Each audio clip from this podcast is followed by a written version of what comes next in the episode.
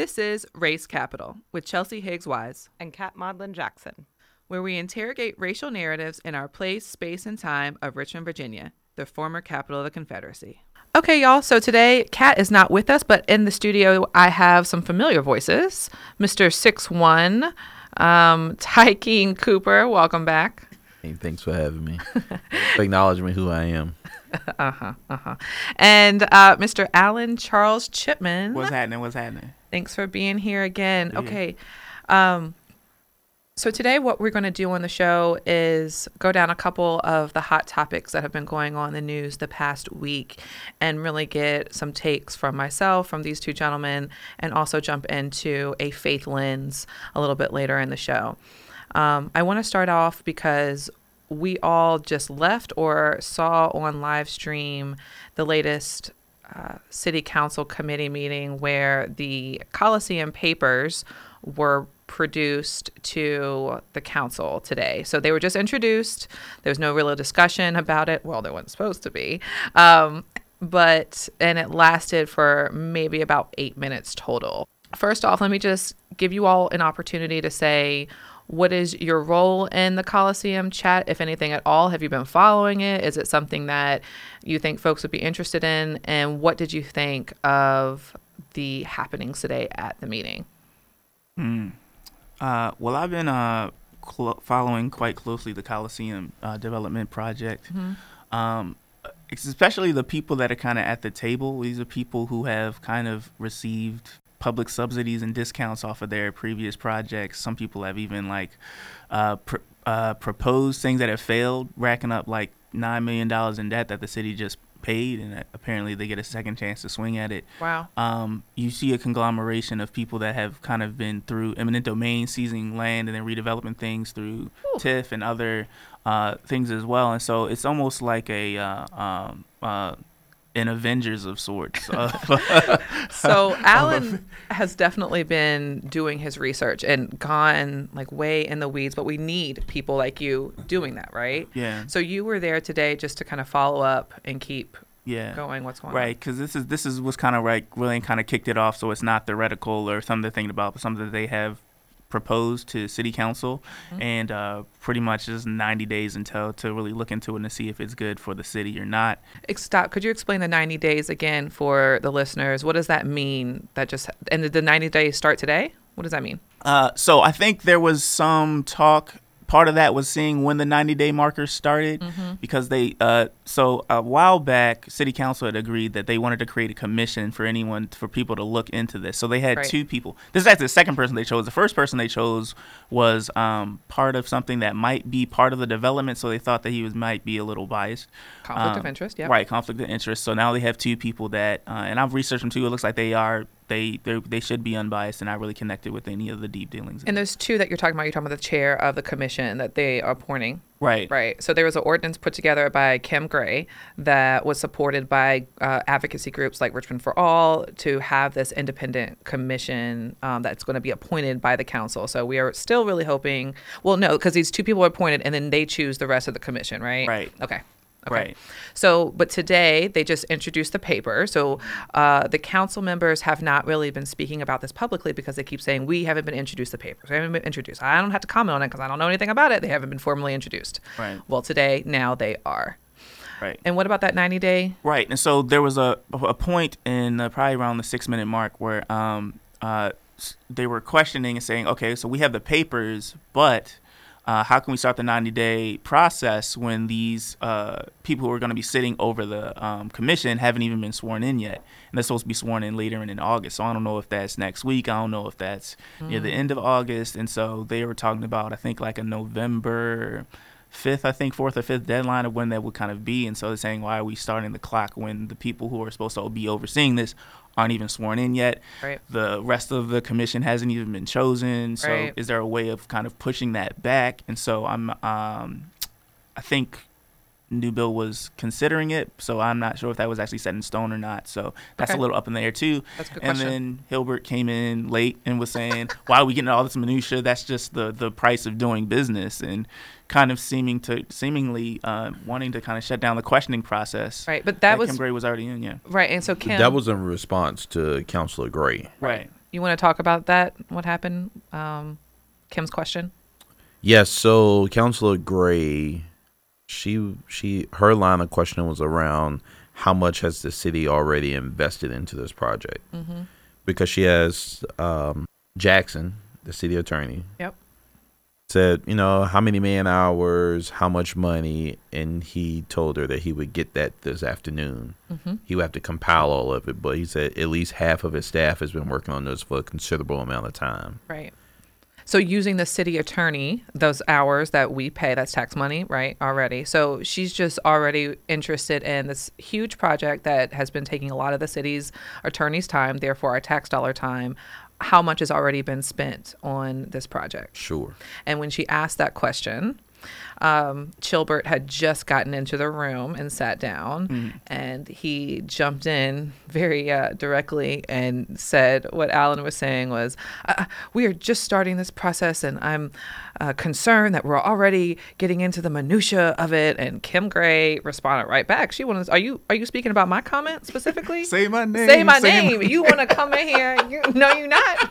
She, so she came on back. No, are you speaking about my comment directly? And yeah, it was a, it was a little back and forth. And then you know you heard Reva try to jump in. I don't even know what she said, but I, I could hear her voice in the background. Um, and unf- we also saw about an hour after council uh, closed for um, a closed meeting that Reva actually posted a picture that had Kim Gray standing with her hands on her hips, and Chris had a very uh, A scowl. a scowl at her, um, which I thought was interesting for Reva to post that picture, right? That's obviously egging on a certain narrative.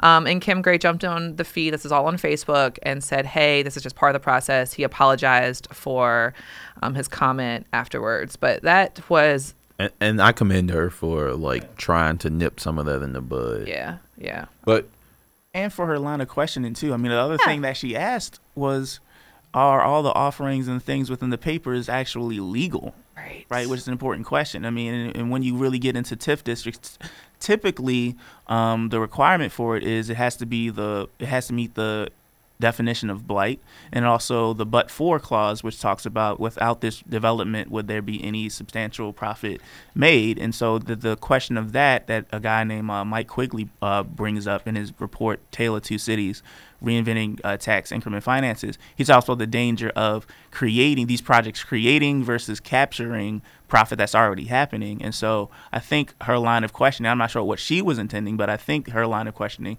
was is this going to be a situation where this is actually creating something in a, in a blighted place or is this going to be capturing what's already going on and the fact that that line of questioning seemed to be kind of shut down didn't give me the best feeling Right. yeah, so for me, um, I think council has a process to work some of these questions out, much like when the mayor introduced his his budget a few months back. You know, I think Councilwoman Trammell was really inappropriate because that wasn't the venue for that. So today, I felt like the question was a lot more civil. Um, and the comments were civil and like, hey, I understand more people will probably be there today than will be there in six weeks when you're processing this. Right. So I understand people kind of wanting to get out in the front of things. Um, because you know the next 90 days really is going to come down to messaging Right. Right. and uh, you know who can kind of control the narrative and talk about the needs and if if this project fulfills those needs and will it be a good project for the city Because the question, and I want all the listeners to really understand that the 90 day uh, listening community period was something that advocates really had to push for to be included um, into this process. So, taking the time um, to have this process of the 90 days and when it starts, like Alan was talking about, is also it's intentional, it's forward thinking that we have to make sure that it even makes sense. If the commission is, isn't even put together starting this 90 day period, Kim Gray did come over to some the advocates and say that they were talking about having four meetings uh, throughout these 90 days for the public input, them being on a Saturday, um, and they were looking at the venue right now to be the Redskins training camp. the washington football team thank you, the Washington football team training camp. Um, so she is very aware that that venue is going to bring some pushback. Um, so that will be an interesting thing to watch about what, what's going on for the next 90 days, as well as this commission that's chosen um, and the messaging that's put out. And I know, and Alan also mentioned TIF, right? So TIF is going to be something that's brought up a lot in this next 90 days in this entire process. Um, so for folks that want to know more, continue to, to follow Race Capital, but there are a lot of other projects and people that are working on this. Um, Alan Charles Chipman is one, as well as RichmondForAll.com, um, a local advocacy group that's working on this um, that you can follow along as well. The big piece that I'm hearing from the community at a high level is that they're just really uncomfortable with Dominion's mm-hmm. input, enmeshment into this process. In fact, the group came today with neon signs that said, No one elected Tom Farrell. um, any comments about the Dominion marriage that seems to come with this project? And Tom Farrell is the CEO of Dominion for anybody that's listening that may not know? Yeah, uh, just given the research that I've been doing. Well, well, number one, if you you're studying what's going on in Union Hill as we speak, okay. um, and you're thinking about the dangerous um, pipeline that's kind of going through traditionally um, African American owned land, specifically of of, of, of freed uh, African American right. uh, people and Buckingham um, County. Buckingham County. Right. Um, uh, and just the the displacement, a lot of things that are happening there. It's it's kind of hard to have this narrative of I care about black neighborhoods. Well, as you speak a couple miles away, you're you're doing something that's right. quite quite dangerous. Uh, and then when you, you look at just the series of deals that have happened between Dominion and Altria and all these other types of corporations, even when you when you look at the the setup of the corporations with behind the Altria theater renovation that happened, um, you have Tom Farrell who was head of RPAC which was Richmond Performance um, Arts, uh, and there was a nonprofit called Center Stage, but the one that Tom Farrell was over was a for-profit and wasn't really watched, and so first year that the, the bills are due, right? They come to, to city council and say, pay our $1.7 million tax bill while this for profit company had fifty million dollars in surplus, and so and the city just, paid for it, right? the city paid for it, right. right? So and that's kind of these setup of different uh, LLCs and for-profit, nonprofits. Is kind of what we're seeing as well with this whole thing that they're calling Navy Hill, which I will say Richmond for All and the community is really pushing back of any formal naming of this project being Navy Hill because this is really gentrifying and colonizing an old, a historically black neighborhood of Navy Hill, mm-hmm. but cleared in the name of urban renewal. Right. From the last time they built up this area, right? Any comments from Mr. Six One? Yeah, so tips aren't exactly my thing. Right. But they're not going to be many people's things, to right. be real honest. And so, I mean, I'm following it closely. You know, sometimes I go into the weeds on some of these processes, right? Mm-hmm. Um, and what I'd be interested in, and I haven't heard this yet, but I haven't heard of any other. I haven't heard anyone else say I would have made I would have made a bid on this project. Mm. Um, because I know that's one of the things that people always use to knock. Was it Navy Hill Corporation, mm-hmm. NH Corporation, District Corporation, yeah. District Corporation, yes. So I, you know that's one of the things I hear people talk about all the time. Well, it was only thirty days it was a backroom deal, but I haven't heard anyone else yet say, "Hey, I would have like submitted a proposal." And why does that matter? If we're saying that, not we, but if folks are saying that this is a backroom deal and it was a done deal already, so I mean, I think there's a lot of discussion about how did this proposal, this idea even come to fruition? Mm-hmm. Because some people said that Navy Hill District Corporation came and said this is something that we're interested in doing. It is. And then the mayor opened it up for a proposal for 30 days. Mm-hmm. No one else bid it. Then some other people say that they already had a deal basically in place. The mayor's like, "Oh, this will be great for me." So I mean, I guess they are just different nuances. Mm-hmm. Um, so my I guess my question for the listeners would really be are you concerned about Dominion's and enmeshment at all? Does that raise any red flags for you? So uh, a couple concerns I have. One, um, I believe NH District Corp was maybe formed maybe like a month before this whole proposal process started. Right. Um, also have to know that Did they do they have the nonprofit status yet? yeah, they have nonprofit status, they have for-profit status, Okay. and then you have two other like no. So I think NH District and NH Corporation are the nonprofit wing. Capital City Partners is nonprofit, and Capital City something else developers is the for-profit wing of that.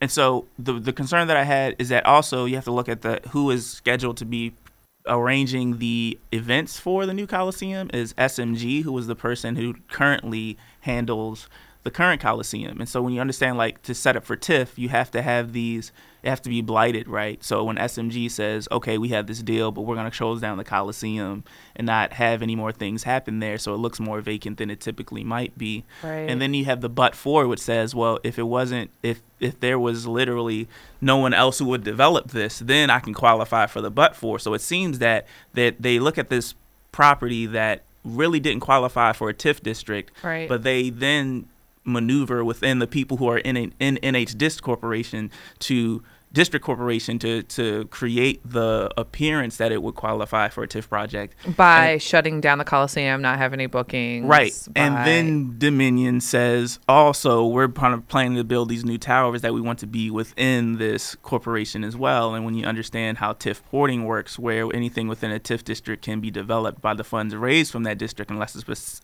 unless it's specified where it's going to and closely watched, um, that could be a kickback for them as well. For a Dominion For because they're building within the TIF district, right? So, uh, I mean, I'm listening to you and just hearing all of the complexities. I do have lots of questions about the incentives, like the for who, right, and what have been the prior steps, which I think Tykeem was hinting at around how did we get here, right? Because that matters about also who was involved as well as what the city setup had to be or at least appear to be to qualify for this TIF district. Um, the city of Richmond is not uh, familiar with TIF districts, but it sounds like there are more and more people in the city that might be around. And that's a, a good point of what you're saying of who around is at the table and understanding that this is going to be so much bigger than just city council or just some business owners or contractors, right? We're going to look at how this area hits our school systems. It's going to how it hits housing, affordable housing, quote unquote affordable housing, um, our RHA, which is a conversation we were just having, um, and the Gilpin development that we know is super close to the Coliseum and what that means, and it's a conversation that is a place for everybody, but because it's so big and complicated, it appears that they're really hoping that people will not want to learn a little bit more and use their voice because this is just too big.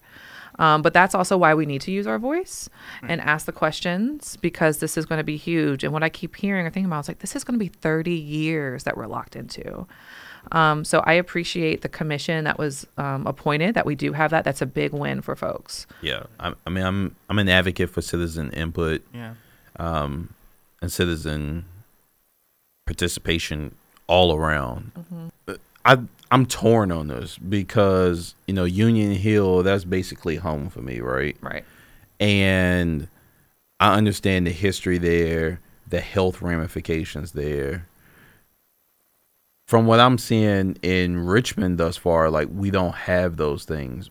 Like I said, I'm not the most well versed in in the TIF and mm-hmm. this whole development project, but a lot of the concerns I have about Union Hill, like I, I don't see those same issues in Richmond yet. But it's still early. Right. Right. Okay. And that's why I'm not one of those people saying, "Hey, I'm like I'm pro this project or anti this project." Like Right. I want to make an informed decision. Okay. Okay. Well, there is a lot of information out there that we can continue to be informed of and watch this process. Um, and I'm sure there'll just be more and more information coming out soon, right, Alan? Hopefully. Yeah.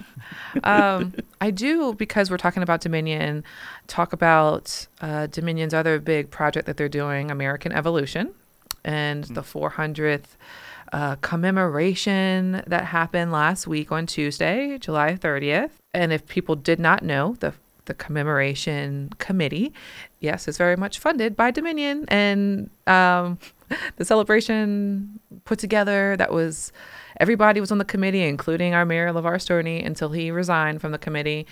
Um, this was all paid for by Dominion money still. So, uh, again, I- am not sure why that would give anybody red flags that the uh, white supremacist narrative coming out of Jamestown is funded by Dominion.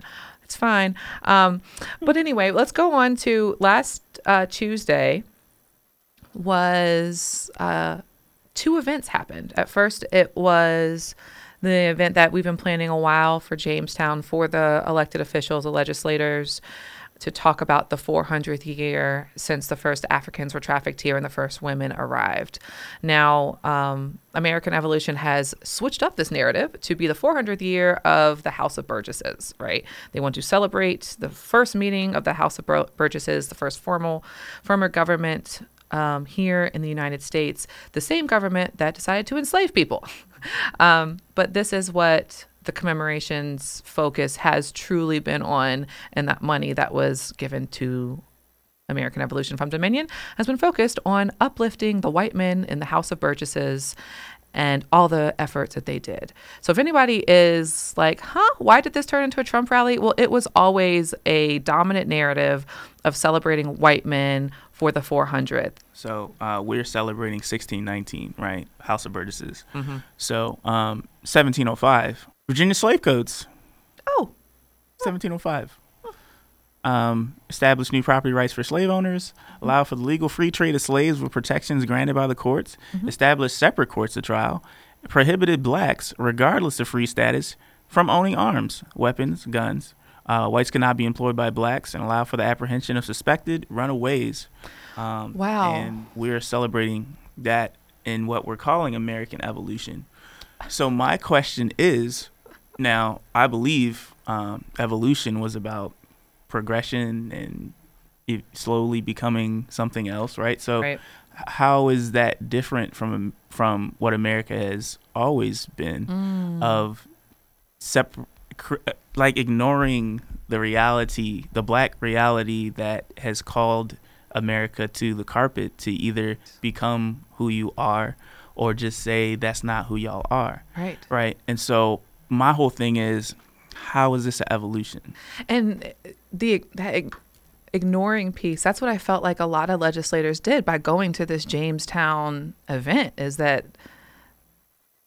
they're ignoring the bigger picture of of how we got here and truly taking the, the steps to evolve right? If we're still coming to unity coming to the jamestown we got to come together in these towns respect the position or whatever it is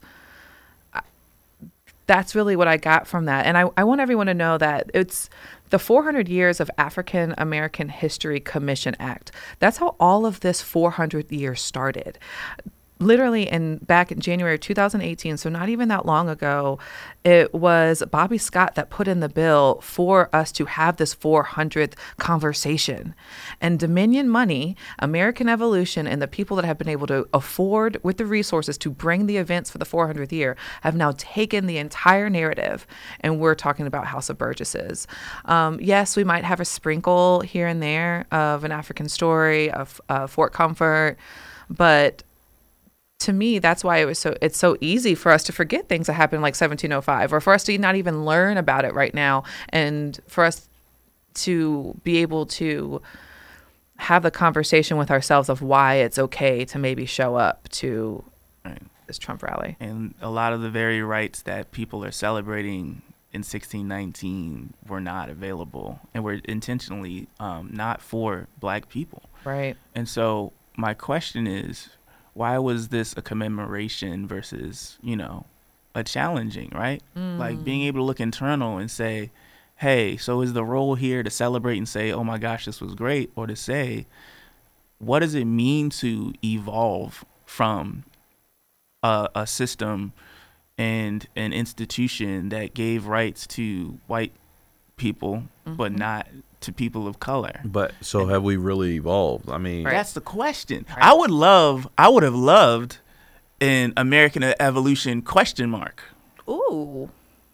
and being able to then like say like here's what the status was here here's where is it have we evolved right to be able to say okay we've advanced in this area but in other areas have we really evolved from from from that? Is there still exploitation? Are there still people that we're rounding up and hunting and all these other types of things in the in the name of protecting what's mine? And when you read that that manifesto of that that that was released by the the the El the, Paso shooter. the El Paso shooter. Right. when he's talking about I'm I'm up here and talking about I got to do this before I lose the nerve because this is what my ancestors and, and, and, and the great American forefathers said is my right to have. And it's like that doesn't look like evolution to me. Yeah.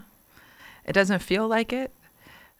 The same president that we embraced for unity on July 30th, that we said, I'm going to show up for anyway. Am I white? Am I dressed in all white? Oh my goodness. Mm. White women. Bill Rice had something to say about that. Yeah, Shout out to Bill Rice, a friend to the show that was on uh, with Mr. Six One, and uh, Daryl Hyatt with the Housing and Education Conversation, wrote a fantastic piece um, in Blue, Virginia, Yes. the day of the event. Please read that. And he talks and brings to the forefront a quote that we often hear um, from MLK, but it seems like we forget about cautioning us to white moderates. And to me, it was a clan of white moderates, I use that term very intentionally, that showed up for Trump that day, including Justin Fairfax, right? Like it, it so even within the liberal democratic party right like we can't even come together about what this day in particular was about and i understand that there are many stories we have to tell about the border immigration but this day was about literally july 30th was the day on the dot 400 years this is what they said We aren't gonna see this again. right Right. Uh, why Right. on this day could we not? Like not even on this day it couldn't even be about Africans, about African ancestry. It couldn't be about that hard, uncomfortable story. And th- to say that you're going to go there and stand in disruption, the only person that did come in disruption was Delegate um, Samirah. Samirah, yeah.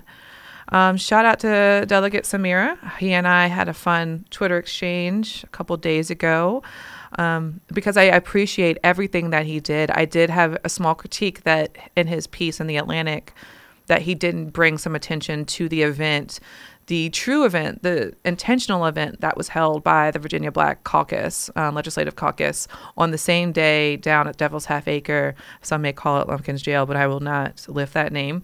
And and that's for me what a lot of folks that don't always identify as Black or African American can do in these moments and, and these intentional times is if you're going to be disruption and be disruptive in white spaces, do that. But then also make sure you're intentional enough to pass the mic or the platform, especially if a even national one at the Atlantic, to at least uplift your brothers and sisters from the Black Caucus and what they did on that day to truly honor the ancestors of not just us but the, this country. And I think it I think it showed that um, having Trump there showed that we haven't evolved past uh, the oppressive habit of dehumanization, because Trump was there talking about unity and all this other type of stuff after, or what was it, a day before maybe he tweeted uh, about Elijah Cummings and saying no decent human being would want to live in Baltimore, right?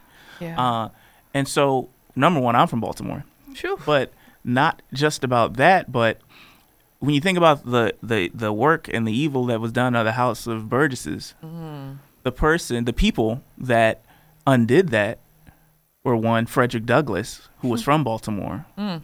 and thurgood marshall who was also from baltimore. So baltimore actually has a legacy of realizing the rhetoric that you're spouting in in in, in jamestown but you hate the city that they're from. That's powerful, right? And well, he knows his enemies, right? Like, because those are the strongest folks coming out of Baltimore. It seems like even historically. Well, he thought Frederick Douglass was still alive. For sure. let's Stop. So he some- probably he probably tried to you know get his number to say yo sorry about Baltimore man.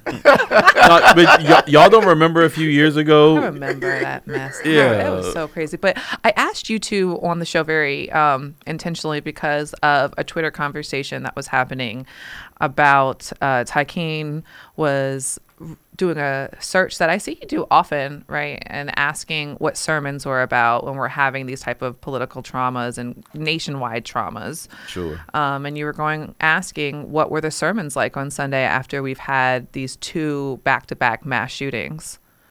No one responded on Twitter. A few people reached out to me like via text, and um, and then I scoured. Like that's why I was up last night and like I tweeted Alan at like twelve thirty. I was scouring the internet trying to find like some of these big pastors and just hearing what their sermons were um, on Sunday. So you know, Saturday we had the El Paso shooting. Woke up Sunday morning, and we had the Dayton shooting, and I, you know, everyone just kind of went on this business as usual. And like I remember, I, I saw one tweet because I went to TD Jakes' Twitter, and he was just kind of printing. I mean, he just went on with his uh, series, and there was a lady up there was like, "Hey, like your neighbors just got assassinated a few hours ago, and you're just going on this business as usual." Because TD Jakes, a huge pastor, if people listening don't know, is in Ohio. Right? No, Texas. Texas. Yeah. Texas Texas. is in Texas. And so, you know, I think we have this misconception. Then I was having a private conversation, and someone was saying, "Oh, like we can fix this. We just need more Jesus." But y'all need to talk about black on black crime, and y'all need to talk about video games and mental health and um, you Social know, media so bad, right? yeah, social media is so bad. And y'all need to stop. Y'all need to stop using that R word because when it rears its ugly head, people won't even know what it is. Racism is that the Yeah. word? Okay, yeah. Yeah, y'all need to stop using that because Donald Trump is in the races, and so you know. And I- this is a black person. This is a black narrative that you're hearing. yes, Okay. yes, and so, w- well, I think, yeah, Yeah, and I mean that's not something uncommon that, especially from Sure. older black uh, folks Right. in faith. and so I, uh, you know, I I try to be very deliberate, and I say, hey, you know, we had mass shootings in this country before Trump. We had domestic terrorism before Trump. Is he throwing gas on the proverbial fire? Absolutely. But what I'm really going to push back on is this whole narrative about we just need Jesus. And so when I was having this conversation, I was like, oh, I know the perfect person to reach out to. Alan Charles Chipman. Yeah, and I just I just want to point out talking about we need more Jesus and talking about which Jesus are we talking about? Because you have to remember that white domestic terrorists bombed and killed four African American girls in the church. Wow. Yeah. And you had and they burned crosses, right? and they burned crosses In the name of Jesus. in the name of Jesus, right? Probably the Jesus from Bethlehem, Pennsylvania versus where he was really from. But um it's it's it's like it was it was uh I I was saw I was upset, but uh I saw this tweet from Franklin Graham that said the real cure Who's Franklin Graham? First. Franklin Of Graham is the is the son of Billy Graham. Who's a prominent pastor Right. who advised presidents for what five decades Right. Okay. Okay. Sorry, y'all. I'm not in the faith world. Keep from me North Carolina. Right. From North Carolina. Yeah, for sure. Of sure. course he is. Jesus. uh, the real cure, he, and he said Franklin Graham, uh, who also is a pro-Trump Christian, and For the moral quotes- for, for moral issues, right? right for moral issues, right. he says the real cure for the racial divide in our country is for hearts to turn to the Lord Jesus Christ. To which I responded to him, the problem with the racism in America were those who swore they already had turned to Jesus, but actually had only turned to the religion of white nationalism and American exceptionalism. Take heed, brother, lest you fall. And the picture I chose were a bunch about mm, 80 people in Klan robes standing under a banner that says Jesus saves. Wow. Talk a little bit about how you all got there in this narrative from the shootings that we have that also tie into the Commonwealth narrative, right? The the two the two story narrative that's happening in our in our nation as well as in our Commonwealth. Right. There's, there's, From a context of faith, right? Because faith is being used on both sides with this. I feel absolutely. like. Um, it- Thoughts and prayers. it reminds me of um so when John Brown was planning his um revolution in in America um he had um asked Frederick Douglass you know kind of if he would be down with it and Frederick Douglass um you know he actually fled the country because you know people were always looking for him but um uh, he's, he's speaking in Halifax, England, and it's shortly after John Brown died during his revolution. And So John Brown was a white abolitionist. Right, yeah. Harper's Ferry, West Virginia. Right, right. Uh, and uh, people asked Frederick Douglass what he thought about it, and he said that he he, he felt that uh, um, John Brown was like a modern day Moses. If you, you know the biblical narrative, Moses, the reason why he left Egypt originally was because he was mad that he saw people in slavery, and he he he caught a body over slavery, and then he then he dipped. But uh, Frederick Douglass was talking Oh, about eloquently said He did it. He did it. he called a body over slavery and he dipped. I mean, the book according to Alan Charles. This is why Alan was perfect for this. Yeah. so uh, Frederick Douglass then responds and is and is saying like the only and he talks about he talks about the church in Richmond, Virginia, and he talks about the only thing uh, louder than the moans and screams of, of African Americans being uh, beaten and whipped are the moans of their masters while they're worshiping in church. and he talks about his job You can let is that to sit for a little yeah. bit. My goodness. Right. And Okay. he says his job is to undeceive them as much as possible because when Jesus becomes white and you are doing this violence, you are you are you are you are saving white Jesus from whatever from black people versus you are lynching Jesus. Wow. You are telling Jesus, I don't want you to drink from my water fountain. Um, I don't want you in my schools, right?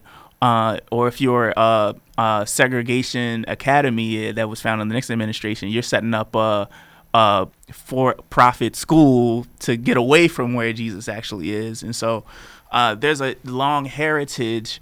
And, and even when you think about like the Revolutionary Acts recently, like bring to the future a little bit, uh, after um, the shooting at Emanuel Church, um, In and- Charleston. in Charleston, and um, they were devout Christians who were murdered. So Right. did they need a little more Jesus? Is that why they got shot?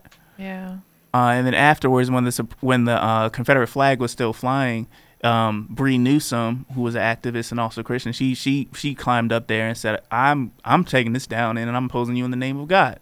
So, and there, you when you look at the people who have organized under the Christian faith, who have been assassinated, who have been arrested, um, houses bombed. Fannie Lou Hamer talks about this a lot. Talks about when we were organizing, um, you know, and there we were scared in our houses in Mississippi are getting bombed and all the other things like that. People very deeply rooted in the faith. It's extremely disrespectful to say Right. that the only thing that they needed was a little more Jesus, which is a little bit more Jesus. a little more Jesus, which is always what is told if you broaden the narrative out is that black people have to do more to earn what is just given to white people. What do white people have to do to a little bit more of to get what the House of Burgesses gave them on set that that that we needed to wait. Are we still waiting? We still waiting for the same equal Right. equal right. rights. I'm going to bring this back home um, to Virginia, whether that's the Coliseum here in Richmond, Virginia, the former capital of the Confederacy, or we're talking about statewide conversations um, like the ones that we were having at Jamestown last week, as that was also happening simultaneously at the Devil's Half Acre.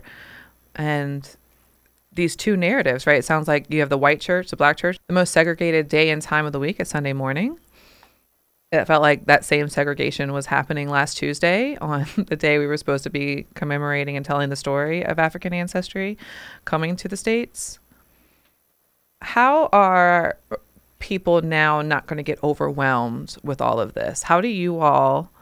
Um, I can tell that there's some things that we can't pay attention to, right? So that's why I don't look at you with too much of a crazy eye, Tykeem, for not knowing all of with the Coliseum. Um, and not having your red flags up, even though I'm going to also remind you that back in 2013, uh, the Passion Project for Tom Farrell was creating a Lost Cause movie um, that he funded. That was his passion project. Yes. Um, so, I, again, and that was troubling. Yes. and that was very troubling. Okay, that is troubling. And um, but truly, we can't follow everything, and no one's going to be able to. Um, but what are some of the ways that people can still, in your in you all's opinion, participate or feel like they're giving back, or even be an ally? I know a lot of allies listen to the show. Um, what can they do or say? Well, number one, I'll say that this next 90 days are going to be huge with the Coliseum contribution participation. Checking ourselves about uh, which narrative are you aligning with? Because if there aren't a whole bunch of uh, people of color standing next to you saying these words, and you might be on the wrong side, even if you're wearing the color blue, uh, Democrats. I I want to say something that just been bothering me ever since I heard you say it. Okay. Um, not something that you said, but like space communicates so much. Ooh, yeah. So the fact that we're talking about how the land and the profit from a land is going to be decided over the next 30 years, well, which means when I'm 62, um, is going to be held at the Redskins training facility. People whose land was violated for the cause of profit. Um, that's where we're having the conversation. Yikes. Like I, it's just just from a spiritual level. I feel like there's so much of that is just connected in space and and place. Just has so much. Um, so I I just had to say that because it was Yeah. it was it was bothering me and even even just how much of it like I was not it had the city not had been sued in a Freedom of Information Act, I wouldn't even be able to do the research that I did. Yeah. They had to be sued. We had to use government and law against our own folks that are supposed to be protecting us, right, Taki? But yes, it is part of that. I'm giving Tykeem a hard time in this episode. It's my brother, y'all. I love him. Um, I'm gonna pull up. hey, hey, Chelsea. I just want you to know I have statewide being access. he gonna show right up to my door. Um, but yeah, I you're right. Place space matters, and that is a really. I mean, first Navy Hill and now Redskins. This is a great. I, I mean, let's just keep it a stack here, right? Like, how many people are actually gonna go to that facility to have a conversation? Like, that's that's not the community. yeah. How And- many people would feel comfortable going to that space? Right. Right. A space that a lot of people here aren't a fan of anyway. Right. I mean, hey, I guess I guess it'll be used outside of And that like local businesses can't even make a profit off of them being in their thing, which is which is like mm, feels like a colony to me. I mean, like it's it's it's there's so much like about, about space and things like this. I'll never I'll never forget when I went uh, to Dallas and I was driving in Fort Worth, technically Fort Worth, where the new Dallas Cowboy Stadium is, and right across the street from the stadium is something called Plantation Apartments. And I just was like, "Whoa, hold up, hold up, wait, what?" I just think like when we talk about have we evolved, mm. right? Do we just go from colonialism to neocolonialism, and we show we throw some money at some black people to say, "Hey, look what we're not," right? Yeah. But are we embodying what a true evolution would look like in America, right? Like, oh, I think about just when you're studying like money that was moved. I mean, we got people on this NH District Corp that twenty million, at least twenty million dollars was moved in bonds from Richmond Redevelopment Housing Authority for one of their previous projects, right? Hold up. But we got I don't know what you just said right there, but it sounded like somebody that was involved with Navy Hill District Corp was involved in a previous project that took money from RRHA. Is that what you just said? Exactly. Yeah, we got we sure. got other ones that took money about mm, I think it was around sixteen million dollars away from Metro Transit Authority. I mean, all these other types of money. We're gonna have to bring Alan back on in the future to break down some of this. But yeah, keep going. Yeah, but when I go through Twitter and Duran, brother Duran wants to have a community event, he's got to pay nine hundred dollars, Come on, come on, space, place. and it's like, who is being prioritized in these, um, in these processes, right? It's, it's Yeah. Well, I appreciate you all coming on here. We have a few minutes left because we have to do the greatest segment of all times, which is What's Your Privilege is a segment of the show where we invite the guests to acknowledge and identify one of their privileges and how they use it to disrupt uh, the myth of white supremacy. Um, you all have been here and kind of mentioned that before. I think both of your work uh, does this innately, but um, anything relevant today that you want to just talk about privilege here in the former capital of the Confederacy?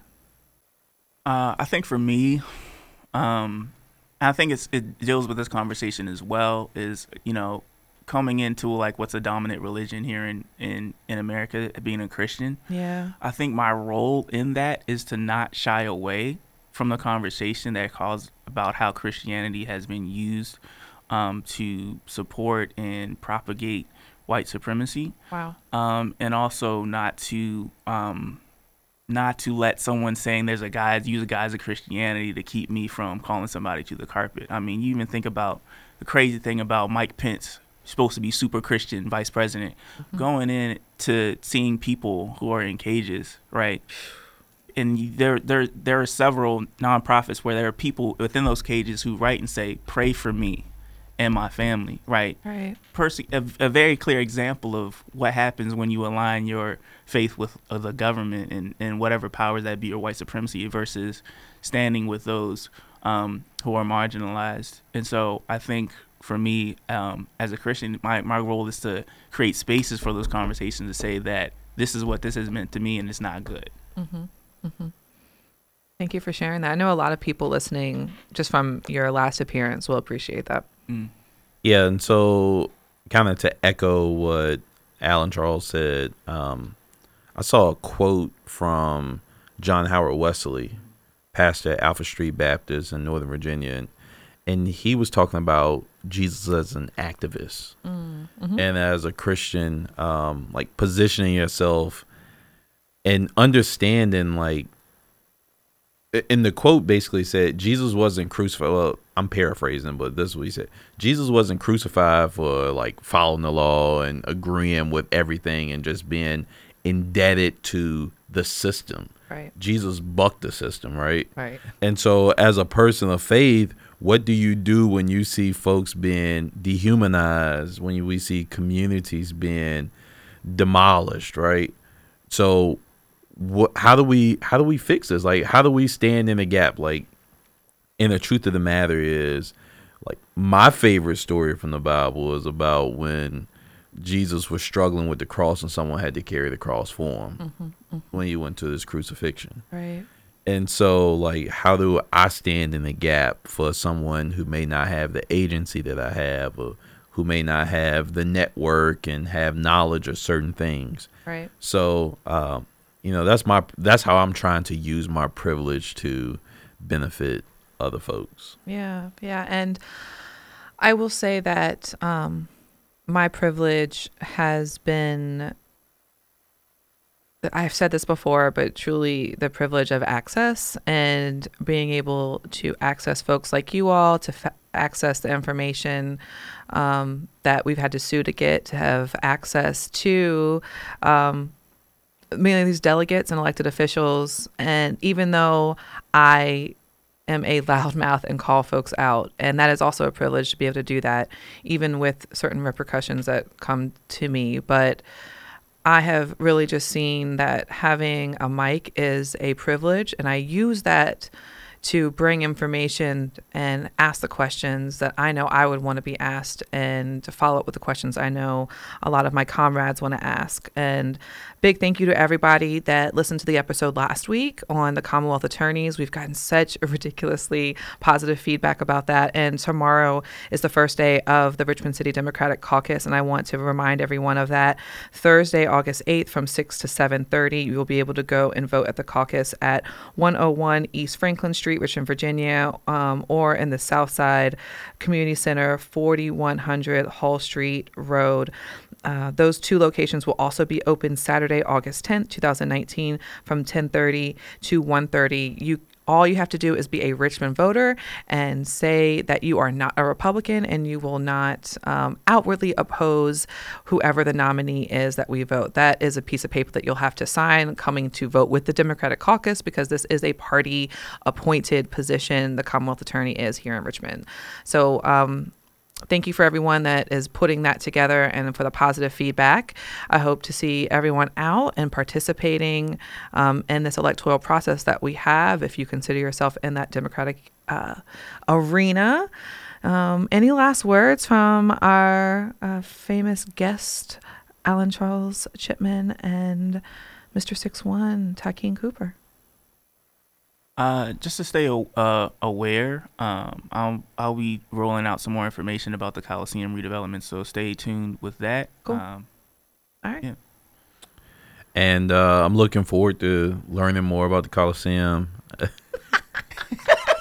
oh, that's funny for you. It is Uh, funny. you know, I'm up here being vulnerable, and you and you, You joking. are. no, I because honestly, eh, we're here to learn. Like, and that's part of our evolution is that everyone is going to be learning. But she go, but she shot at me for for. for I and did. I also want to say that part of the You- you hustle added that when up. TIF districts come to town is to make it hard for people to get informed. Right, Right. If right. I if I was if this wasn't part of my livelihood to be have the resource and the time available to do this deep type of research and Right. Had not been for a lawsuit, I wouldn't know anything either. So Yeah, we all privileged on that. So- Yeah, I mean, I as I was saying before, I was rudely interrupted and You mocked. you were. um, yeah, I, I look forward to like reviewing the proposal Mm-hmm. and trying to amplify what I learn Mm-hmm. out to other folks. And you know, hey, if it's something that I think that's beneficial, hey, There you go. Right. if I if, I, if it's something that I think is a bad deal for the city and for the constituents here, I'm like, hey, this is a bad deal. So I look forward to being able to convey that to you in the near future. I appreciate that because you are our man to go to here for RPS Education Advocate. And we know that this uh, school's conversation is going to come up. So thank you all for being here. Thanks for everyone that tuned in to Race Capitol. And we'll check you out next week. Oh, okay, okay, the classic. Okay, I can work with it. Solomon got us on something right now. And the hashtag Speak Your Rhyme Challenge. Still hashtag lift the band all day. Activism in 2019. I'ma talk about this rebranding of Richmond. They say RVA. A pig with lipstick is still a pig, mom would say. These cops sent harm your way. They laid Marcus down and that boy was unarmed that day. They trying to put me out of my place. My rent higher than fees on Paul Goldman's FOIA. I'm at Six Mount Zion. I hope I pray that they don't take their land away like them old time days. KKK burn your whole town days. Lead in school water, E. coli days. Yeah, we the ones put that tank on Broad Street. Now the police ready for World War III. Nazis watching over what the youth learn and they eat. Tell them to turn 18 so they can put them to sleep. Rapid eye movements, the sign of deceit, dominion power. Now they redesigning our streets. They say do it for the children. Untreated cavities, they got no feelings. That's hella savagery in all realness. Build arenas and demolish housing buildings. Replace them with one bedroom apartments. So if you got kids, you keep on walking to the next county. Put your kids in their schools. Housing policy is a tool of the schools. Get the youth out the city, that's the come up. Now your problems vanish, it's like dumb luck. School scores start climbing, how they do that? Without solving problems, they just move blacks. Public school and public housing clicked up. Don't be surprised if you see it on Channel 6, bruh. Rezoning, consolidation, gentrification, it's all a fucked up situation. So get up, get to get, get, get down. RRHA is a joke in your town. Keep blacks in the city for I bust your crown. You doing dirt and what goes around comes around. You thriving off oppression of the black and brown. That's hella racist to just kick us out the town. But we coming for what we owe. Using laws now, we got the game sold. Keep the devil guessing like Ross and Rachel. Federal Code Section 3 and Section 8, ho. Yo, I say as nice as I can. Don't mess with our money, don't mess with our land. yeah, I said, don't mess with it. At first it was, don't F with it. Cause you get wrecked quick. Yeah. Man, say I ain't go too hard on him. You know, rewind that back. You know, you'll see see the, the math. Rewind it back, do the math. I kick nothing but facts. That's how I do. That's why the that's why the hood love me.